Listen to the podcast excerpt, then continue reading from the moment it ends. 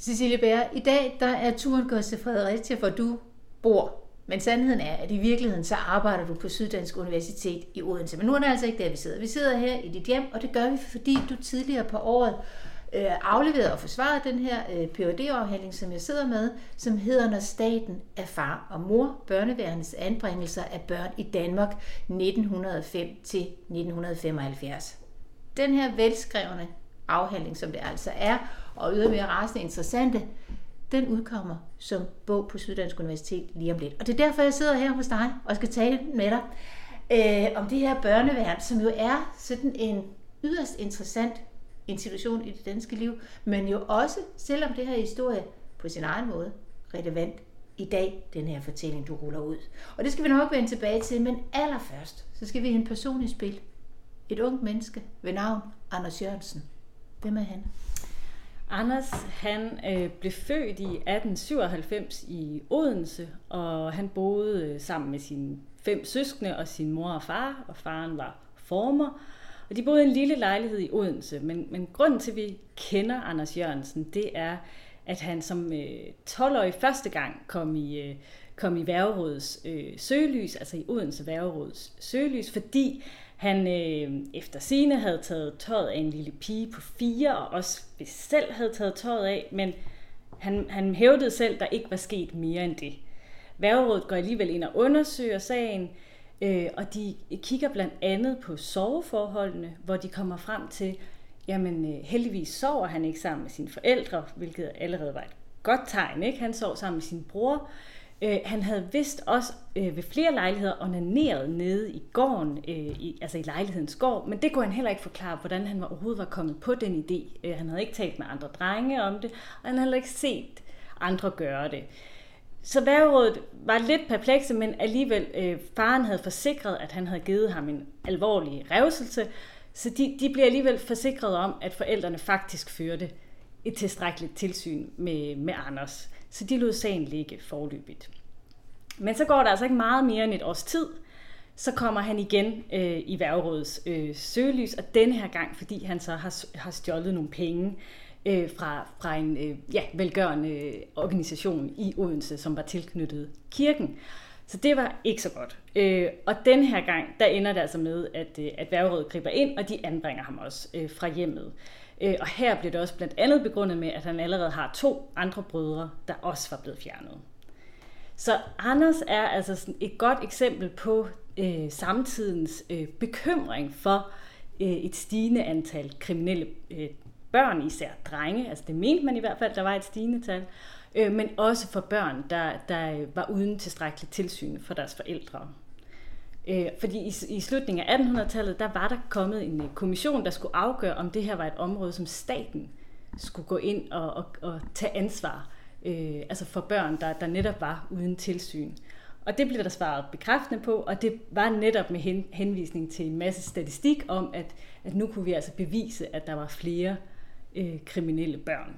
Så, så det blev et område, hvor staten skulle tage, skulle tage affære, og det blev, altså, ja, det blev øh, sat, sat i verden med, med børneloven, som trådte i kraft i 1905. Så det her børneværn, der skal tage sig af kriminelle børn, det bliver altså så sat i verden der i 1905.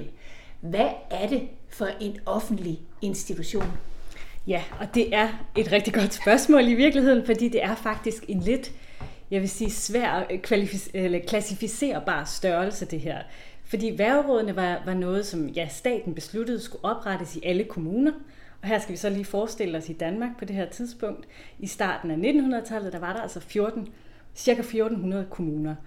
Øhm, og grund til, at jeg siger, at det er en svær klassificerbar størrelse, det er, at det blev simpelthen, øh, i starten hed det værgeråd, og det fra 1933 øh, blev det så kaldt børneværn, men konstruktionen var stort set den samme. Det var, at den skulle bestå af, hvad, jeg kan, altså, hvad man kan kalde for byens gode borgere. I starten var de valgt efter erhverv, for eksempel byens læge, præst, en lærer eller lærerinde. Og det var så dem, der, skulle, der fik til opgave at give advarsler til familier øh, og føre tilsyn med børn, øh, men også, de havde også i sidste instans øh, muligheden for at gå ind og simpelthen fjerne børn fra familier, der af den ene eller anden grund øh, ja, øh, skulle, skulle interveneres imod. Så, så det blev øh, en, en lidt sjov konstruktion, hvor, hvor man ude i kommunerne altså skulle vælge øh, nogle personer, der så skulle varetage, men det var lægefolk, altså lægepersoner, der skulle udføre opgaven, og det, det var blevet valgt helt bevidst. I virkeligheden var en anden mulighed, som man, hvis man i hvert fald siger internationalt set på det, altså for eksempel den angelsaksiske børnedomstol, der var bevidst blevet fravalgt. Og det var den med begrundelsen for, at, at man simpelthen betragtede børn som, øh, som værende ude af stand til at vurdere konsekvenserne af deres egne handlinger. De var simpelthen for umodne til at forstå formålet med en straf. Det var ikke det, der skulle til. Der skulle ikke kold og grå jura øh, til det her. Det de børn manglede, det var en moralsk opdragelse, som de altså ikke kunne få i hjemmet. Det måtte staten så gøre. Men staten uddelegerede så den her magt, ikke bare til kommunerne, men til et, et lidt sjovt øh, øh, råd i kommunen, der så skulle påtage sig den her opgave. Og, og det er egentlig, øh, selvom det kan virke som en sjov øh, konstruktion i staten, så, så passer, passer det meget godt med børneforsorgens lange historie, hvor det private har og filantropien har spillet en kæmpe rolle. Og det gjorde den også efter staten trådte ind på den her arena. Man kan sige både med værgerådskonstruktionen, men også børnehjemmene, som fortsat og også i dag til en altså, øh, stor udstrækning, altså forblev i det private regi, måske med statsstøtte, men stadigvæk. Øh, så så det, det har en længere historie, at, at det er noget, man har givet videre og overdraget øh, til det private, kan vi kalde det. Ikke? Øh, men, men det her er så sådan lidt en sjov blanding.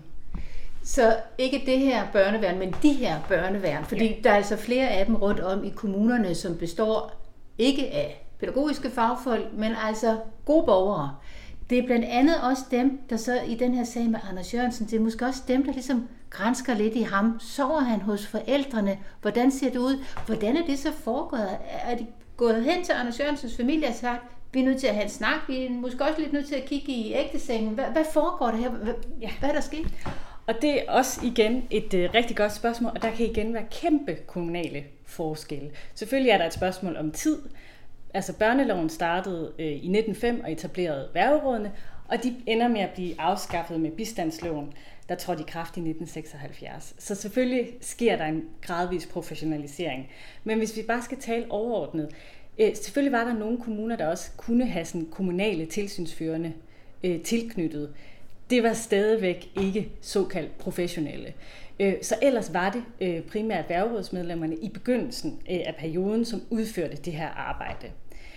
Især med socialreformen i 1933, altså Stankes socialreform, der blev der oprettet kommunale socialkontorer i de lidt større kommuner. Altså jeg mener, det var indbyggertal fra 3.000 og op efter. De fik så socialkontorer, og her kan man se, en, en meget større administrativ øh, rygstøtte til de her øh, børneværn, øh, hvor, hvor netop der kommer flere øh, ja, kontoransatte, der kan hjælpe med at, at, at tilrettelægge sager, øh, men også til at foretage hjemmebesøg osv.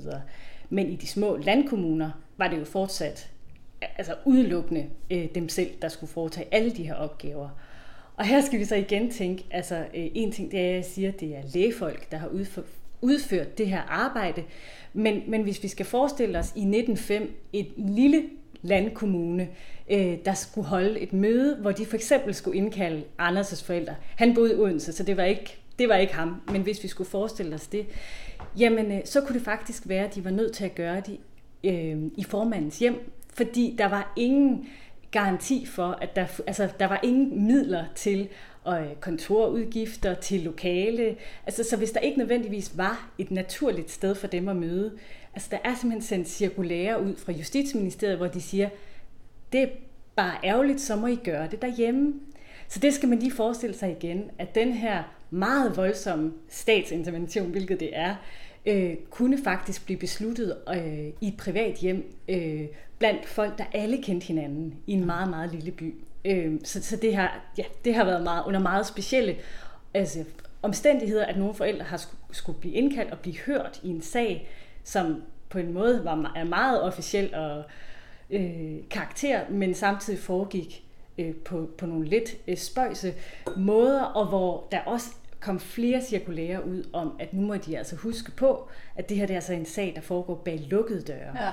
Det er ikke noget, øh, der skal komme i den lokale presse efterfølgende, eller noget, øh, jeg tror de siger, øh, noget kaffeslad. Altså, det, det er heller ikke noget, vi kan rende rundt og tale med naboen om. Ah. Så det viser jo noget om, at det her med privat og offentlig, og, og hvilken kasket har man på i hvilken situation, det har ikke været nemt. Øhm, og det, det har været et problem øh, ude i de små, især i de små kommuner. Ikke? Så man kan sige, der er, der er flere spor i det her. Ikke? Altså, der, der har været kæmpe forskel på, om vi taler København, Odense eller en, en meget lille øh, landkommune, langt fra centraladministrationen. Ikke? Øh. Og så skal jeg lige sige, du refererede til Steinke lidt tidligere, det er altså Socialdemokraten KK Steinke, som der i 30'erne er justitsminister. Socialminister, hvordan er det? Justitsminister? Ja, Et eller andet. socialminister vil jeg umiddelbart Socialminister, det er det, han er. Lad os kalde ham det. Øh, men ikke desto mindre, så kommer han jo altså med den her store øh, socialreform, som jo selvfø- selvfølgelig er banebrydende, men det lyder jo også helt vildt, når du sidder og fortæller det her om noget så banalt næsten som diskretionslinjer og tavshedspligt. Der er lige noget ABC, som vi vil kalde det i dag, der simpelthen ikke er etableret på det her tidspunkt. Når det her er ridset op omkring den her lidt, som du kalder det, spøjse konstruktion, børneværende er, er beskrevet her af dig, hvad er det så? Altså, hvad, hvad er det, de, de skal? Skal de beskytte børnene? Og sige, der er nogle børn her, som gør nogle ting, som er rigtig skidt for dem. De, de skal over nogle bedre forhold. Eller er det for at beskytte familierne eller samfundet? Altså, da, da børneloven trådte i kraft, der kaldte Socialdemokraten Peter Sabro, han kaldte det børnenes beskyttelseslov. Så altså, der var ingen tvivl om, at, at fra hans synsvinkel, der var det det, de gjorde. Altså det var øh, altså grunden til, at, at, at børnene på den ene eller anden side var kommet på afveje. Altså der pegede pilen stort set altid tilbage på forældrene. Mm. Øhm, så, så det var, øh, man kan sige, en lov til at beskytte børnene mod forældrene. Sådan var det i hvert fald øh, tænkt til at, til at starte med. Øh, der synes jeg, han siger det siger det meget godt, ikke? at det var, det var sådan, det var til. Men altså, når det så er sagt, så vil jeg sige, at man kan stadigvæk i sager, og især i starten, hvor tyverisager fyldte mere, end, end de gjorde i slutningen af perioden, der kan man stadig se, at, at selvom det ikke var meningen, det skulle være en domstol, så er det netop i de sager, at børn bliver hørt, eller måske afhørt, fordi de skulle ligesom gennemgå og helst indrømme deres skyld, øh, og svare på, hvad pengene for eksempel var blevet brugt på. Det var jo, altså det vidnede om, om fordærvelse, hvis det for eksempel var blevet brugt på slik eller andre typer fornøjelser, biografture osv. Altså det var ligesom en ekstra øh, tegn på, at det, at det her var, var rigtig slemt. Så man kan sige, selv om det ikke var meningen, at det skulle være en børnedomstol, så kunne den jo stadigvæk godt i visse tilfælde tage karakter af øh, altså en domstol, især i starten af perioden, hvor, hvor kriminalitet fyldte mere. Øhm, og det ændrer sig så efterhånden til, at, at sager om tyveri ikke nødvendigvis fører til anbringelser fra for eksempel 50'erne og frem, hvor det mere måske kunne give bødepålæg og advarsler. Øhm, så der sker et skifte. Noget af det, man kan læse i din afhandling, eller noget af det, du har lavet i din afhandling, det er jo blandt andet at være inde og kigge ret nært på de her børn, de her sager, men også de her familier. Hvad er det for mønstre, der tegner sig over den her flereårig periode, som du undersøger? Ja, ja fordi det er jo en, en 70-årig periode, jeg har undersøgt. Men jeg vil sige, der er stadigvæk nogle tydelige øh, ja, fællestræk for, for de her familier, jeg har undersøgt. Og det, altså, det er jo... Øh, at, at anbringelser er betinget af social klasse. Og det, det er klart, at det er allermest udtalt i, i periodens begyndelse, hvor hvor man jo heller ikke kan tale om, at, det, at der har været en, en konsolideret velfærdsstat af, af nogen art. Så, så der er mere udtalt fattigdom i øh, anbringelsessagerne. Men gennem hele perioden øh, kan man se, at, at fædrene mestendels er ufaglærte eller faglærte. Møderne arbejder også. Det er lidt mere svært at placere dem i erhverv, for det fremgår ikke altid tydeligt i sagerne, men øh, man kan ligesom grave frem, at nogle gange bliver der nævnt at hun jo heller ikke kan, kan være der hele tiden, fordi hun også gør rent, eller hvad det nu måtte være. Øh, man kan se, at i løbet af perioden kommer der flere med lidt forskellige øh, erhvervsbaggrunde, men, men der er et andet fællestræk, og det er så, at det er brudte familier. Øh, og over halvdelen af de sager, jeg har, de, øh, de, altså det er børn, der kommer fra brudte familier, og altså langt største delen boede så hos en enlig mor. Øh, så, så der er nogle helt klare fællestræk, og det gælder for hele perioden. Ikke? Ligesom Øh, jeg mener, det er en fjerdedel af børnene, der, der også kommer fra, eller der er født uden for, for ægteskab. Så, så der har ligesom været en masse sociale øh, faktorer, der, der gør, at de til synligheden bliver mere interessante for, for børneværnet. Og hvad med børnene? Hvordan fordeler det sig mellem drenge og piger? Hvem er det, der bliver fjernet? Altså, der er en vis overvægt af drenge, og jeg tror, øh, altså netop den øh, lange tradition, der har været med at, altså, at have fokus på de såkaldt forbryderske øh, børn, det gør, at drengen har været øh, i, altså, været anbragt over hele perioden i lidt større tal ikke, end, øh, end pigerne. Men der er også piger, der bliver anbragt. Øh, det er klart, der er der flere sager øh, om, øh, om pigers seksualitet, mm. men mange gange vil jeg sige, de findes helt klart også i mine sager, men, men tit er det, er det næsten også mere, øh, hvad kan man sige, en besættelse fra, fra børneværens side. Altså det er et meget tydeligt fokus, øh, og jeg tænker, at det har nok også noget at gøre med, øh, altså hvor, øh, hvad skal man sige, øh, det, det er ligesom ikke noget, der kan trækkes tilbage, hvis en pige først har overtrådt, overtrådt de her øh, grænser øh, for, for, for seksualitet. Altså hvis man først er en falden pige, så er man faldet. Ikke? Øh, så så det, det er, der er ligesom noget, ja, øh, noget, man ikke kan trække tilbage igen. Så det, det, det fylder meget men i, i, i deres skriverier om piger, men, men i selve sagerne om pigerne er det ikke, fordi der er så mange af dem igen. Så pigerne bliver, det er bare for at forstå dig ret, det kan godt være sager, der handler om, hvad skal man sige, de har stjålet og så videre, men der er en større tendens til, at man taler deres seksualitet ind i ja, sagerne. Ja, og jeg har eksempler på politiet, der også øh, i, har undersøgt, øh, om en piges hymen var intakt, selvom det overhovedet ikke var en sag om, øh, om at hun skulle øh, altså have haft samleje med nogen, eller noget som helst. Den kom bare ud af det blå, en note om det. Øh, hvilket virker lidt grænset. Altså, er det virkelig politiet, der selv ja. har... For, altså, det håber jeg ikke, men, men sådan, sådan står det i, øh, i noterne. Øh, og så er det også den klassiske med, at så snart der står noget om, at pigen strejfer, det er en vanskelig pige, forældrene har svært ved at, at styre hende, og har svært ved at holde tilsyn med hende.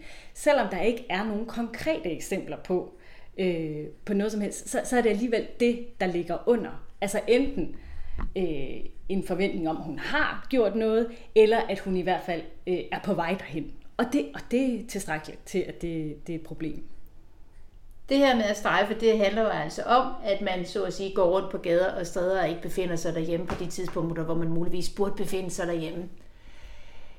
De her børn, der ender i hænderne på øh, børneværnene, når de bliver fjernet fra hjemmet, hvor kommer de så hen? Altså, langt størstedelen kommer øh, på børnehjem. Øh, og det er faktisk først fra omkring 1980'erne, altså ud over den periode, jeg har, har undersøgt. Øh, altså jeg mener, det er der omkring, der er det sådan omkring 40 procent, der begynder at komme i plejefamilier.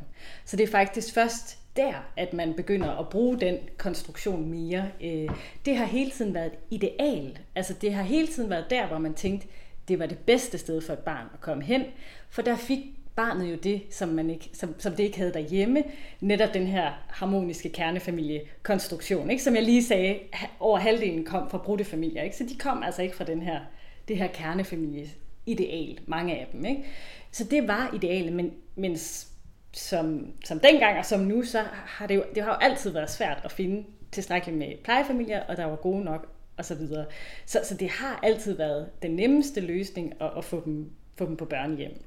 Øhm, og i starten af perioden kom de så også forholdsvis hurtigt øh, i lære eller i tjeneste. Øhm, så så der, det var også en måde at blive placeret, øh, kan man sige. Og, og det, det er så noget, der, der hvad skal man sige, aftager også i løbet af perioden. Ikke? Så børnehjemmene er helt klart øh, den, den største aftager af de her anbragte børn. Og forholder det sig så med de her, eller mange af de her børnehjem på samme måde, som det gør med, med, med børneværnene, at de er etableret af gode borgere, der vil gøre noget, eller er det fagfolk, eller bliver med tiden uddannede fagfolk i offentlige øh, institutioner? Jeg tænker på det her skæld mellem det private og det offentlige igen. Ja, altså der er nogle, i starten af 1900-tallet begynder der at blive oprettet så småt nogle statsligt eget øh, øh hvad hedder det, børnehjem. Øh, jeg kan huske øh, Vejstrup Pigehjem som et af dem. Og, men, men altså selv når vi er i midten af århundredet, så er altså over halvdelen af alle børnehjem privat drevet. Og det er, jo, altså det er jo noget, der også har en meget længere tradition end, end fra børneloven. Altså der, der har jo været børnehjem meget længere tid end da. Ikke? Så, så det er jo også nogle af dem, der ligesom er blevet, blevet videreført. Øh, så, så det har helt klart en, en lang tradition. Men det er klart, at i løbet af perioden begynder der at komme flere pædagoger også ud til børnehjemmene. Øh, altså forsorgspædagoger osv. Øh, men, men der var jo også, altså i 1930'erne begyndte der at være rigtig meget kritik af børnehjem, også af børneværnet. Ikke? Og, og man kan sige, det, der, det de har til fælles, det har jo hele tiden været det der med at være nogle institutioner, der på en måde udvikler sig i et langsommere tempo end resten af samfundet, kan man sige. Ikke? Altså, hvor børnehjemmene blev meget kritiseret for at have alt for hårde afstraffelsesmetoder, ikke god nok skoleuddannelse, altså øh, øh, måske skulle de have ens beklædning, eller ikke tilstrækkeligt med... Altså, der var en masse ting, der gjorde, at det virkede simpelthen som en fuldstændig afsondret boble for resten af samfundet, der ikke udviklede sig på samme måde som et moderne øh, ja, øh, resten af samfundet. Og det samme med børneværnet, hvor man også taler om, jamen hvad er det også øh, for, for en mærkelig konstruktion, der både tilrettelægger, undersøger og dømmer sagen. Øh, altså kan vi tale om, om retssikkerhed for forældrene i de her øh, sager. Øh, så det var også noget, der var under stigende øh, kritik. Øh, og det, og den, den stoppede ikke før børneværnene faktisk blev, blev nedlagt. Og det her, det rammer vel lige præcis hovedet på svømmet, altså og, og titlen på din bog her, når staten er far og mor. For hele tanken i det her, det er at beskytte børnene.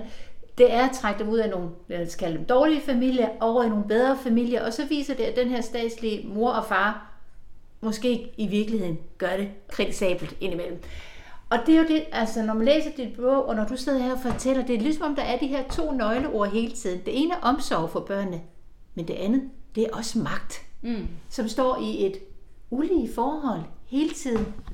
Ja, altså, og, og det jeg tænker, det er, når man siger, når staten er, er far og mor, altså det er jo, at de har ligesom uddelegeret det her forældreskab Først til kommunerne og i form af, børne, i form af børneværnet, og så derefter til de privatdrevne børnehjem. Og der er hele tiden den her lidt armslængde, ikke? Så det er jo en ufattelig magt, der bliver uddelegeret, ikke? Øh, og, og staten foreskriver så sådan set, hvad er det, vi ikke vil have, men de giver jo ufattelig hvide rammer og beføjelser øh, og mulighed for at foretage øh, skønsvurderinger øh, af hver enkelt familie det, det uddelegerer de jo så øh, til børneværnet, ikke? Som, som så har den magt øh, inde i familien ikke? Til, at, til at foretage de her vurderinger. Så der er hele tiden den der, en, en vis hvad skal man sige, afstand fra, fra, ja, fra der, hvor beslutningen rent faktisk bliver taget. Ikke? For det er jo også et af mine argumenter, det er, det giver simpelthen ikke mening alene at undersøge lovgivningen og dens forandring i løbet af perioden. Det synes jeg også er vigtigt.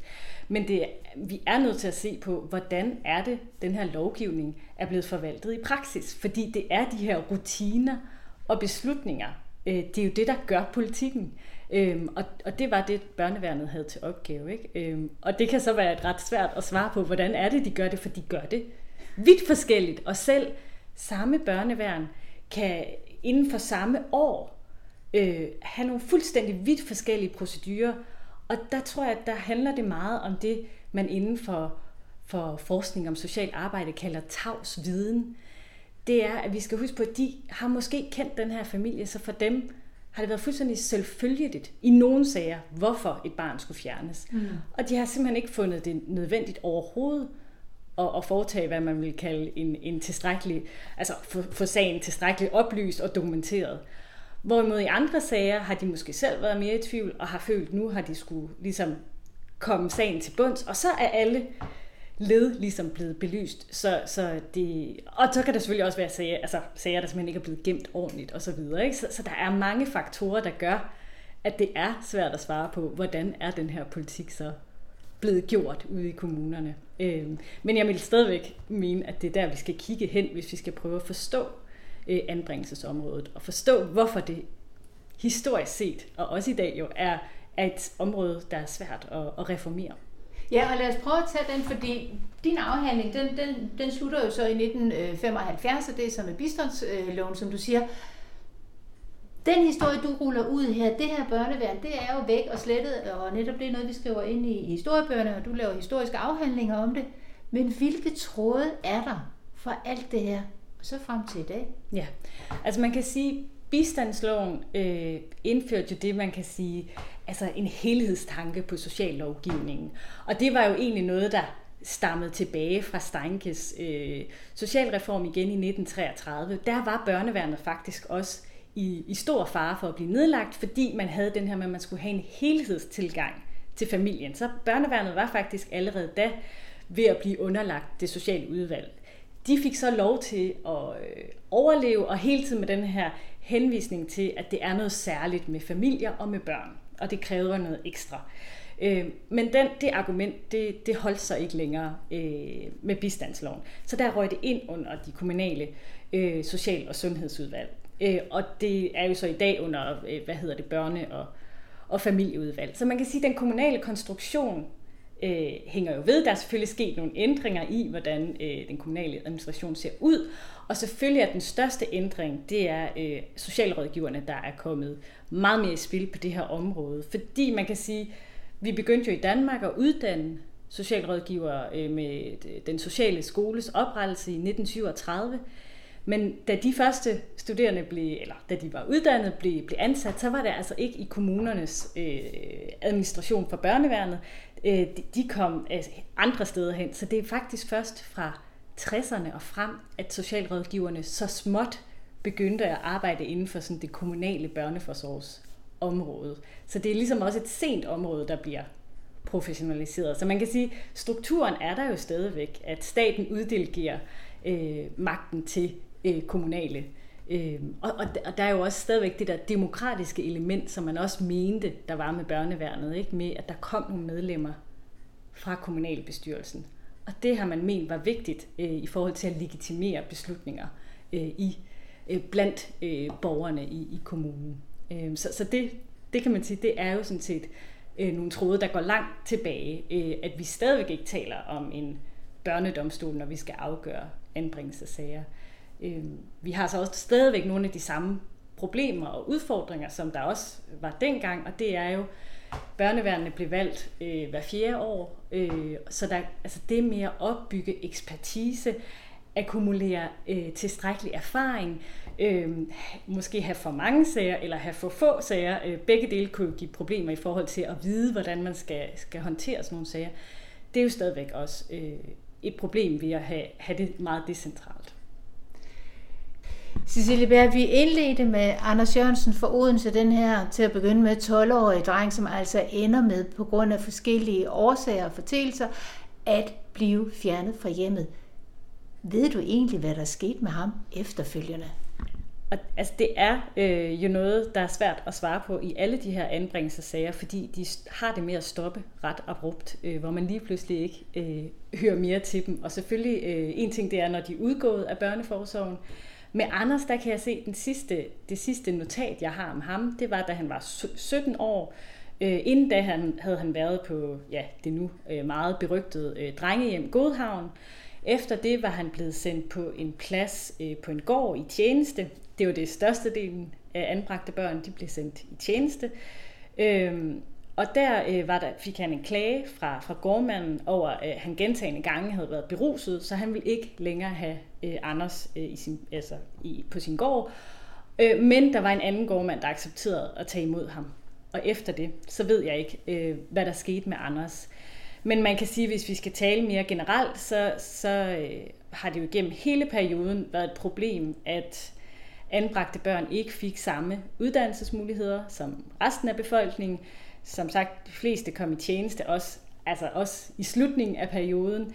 Øhm, og der har ikke været det, man kalder efterværn. Øh, det vil sige, man skal forestille sig, at nogle af de her børn, der jo måske har boet på børnehjem det meste af deres liv, har så stået som måske 18-årige øh, og, og, og uden noget netværk, måske uden nogen net, øh, uddannelse osv., så, så det har været sværere øh, for dem at etablere sig, og derfor er der også generelt set et dårligere statistik øh, for tidligere anbragte, og det er desværre også tilfældet i dag, øh, at, at hvis vi ser på uddannelsesstatistik, øh, kriminalstatistik, selvmord etc., det, desværre bonger det alt sammen forkert ud for tidligere anbragte.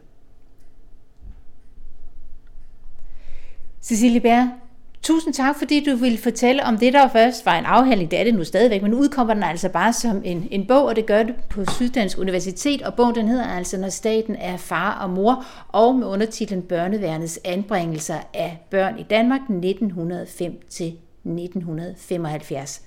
Tak til dig, men også tak til dig, der lyttede med. Jeg hedder Dorte Chakravarti, og jeg håber, du har lyst til at lytte med en anden gang.